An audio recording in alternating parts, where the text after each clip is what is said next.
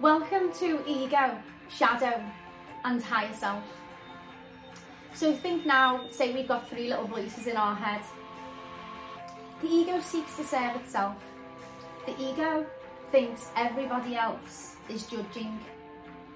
The ego thinks everything is about it.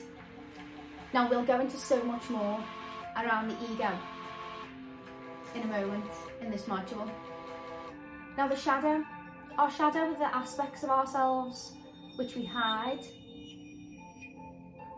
or we don't like. And these are the parts that we need to learn to love to be able to come into alignment with our higher self. Our higher self, our higher self is the voice that we need to follow, that we need to listen to.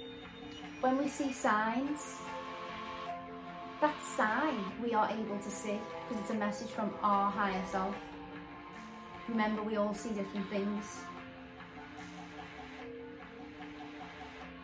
Our higher self communicates with us every day.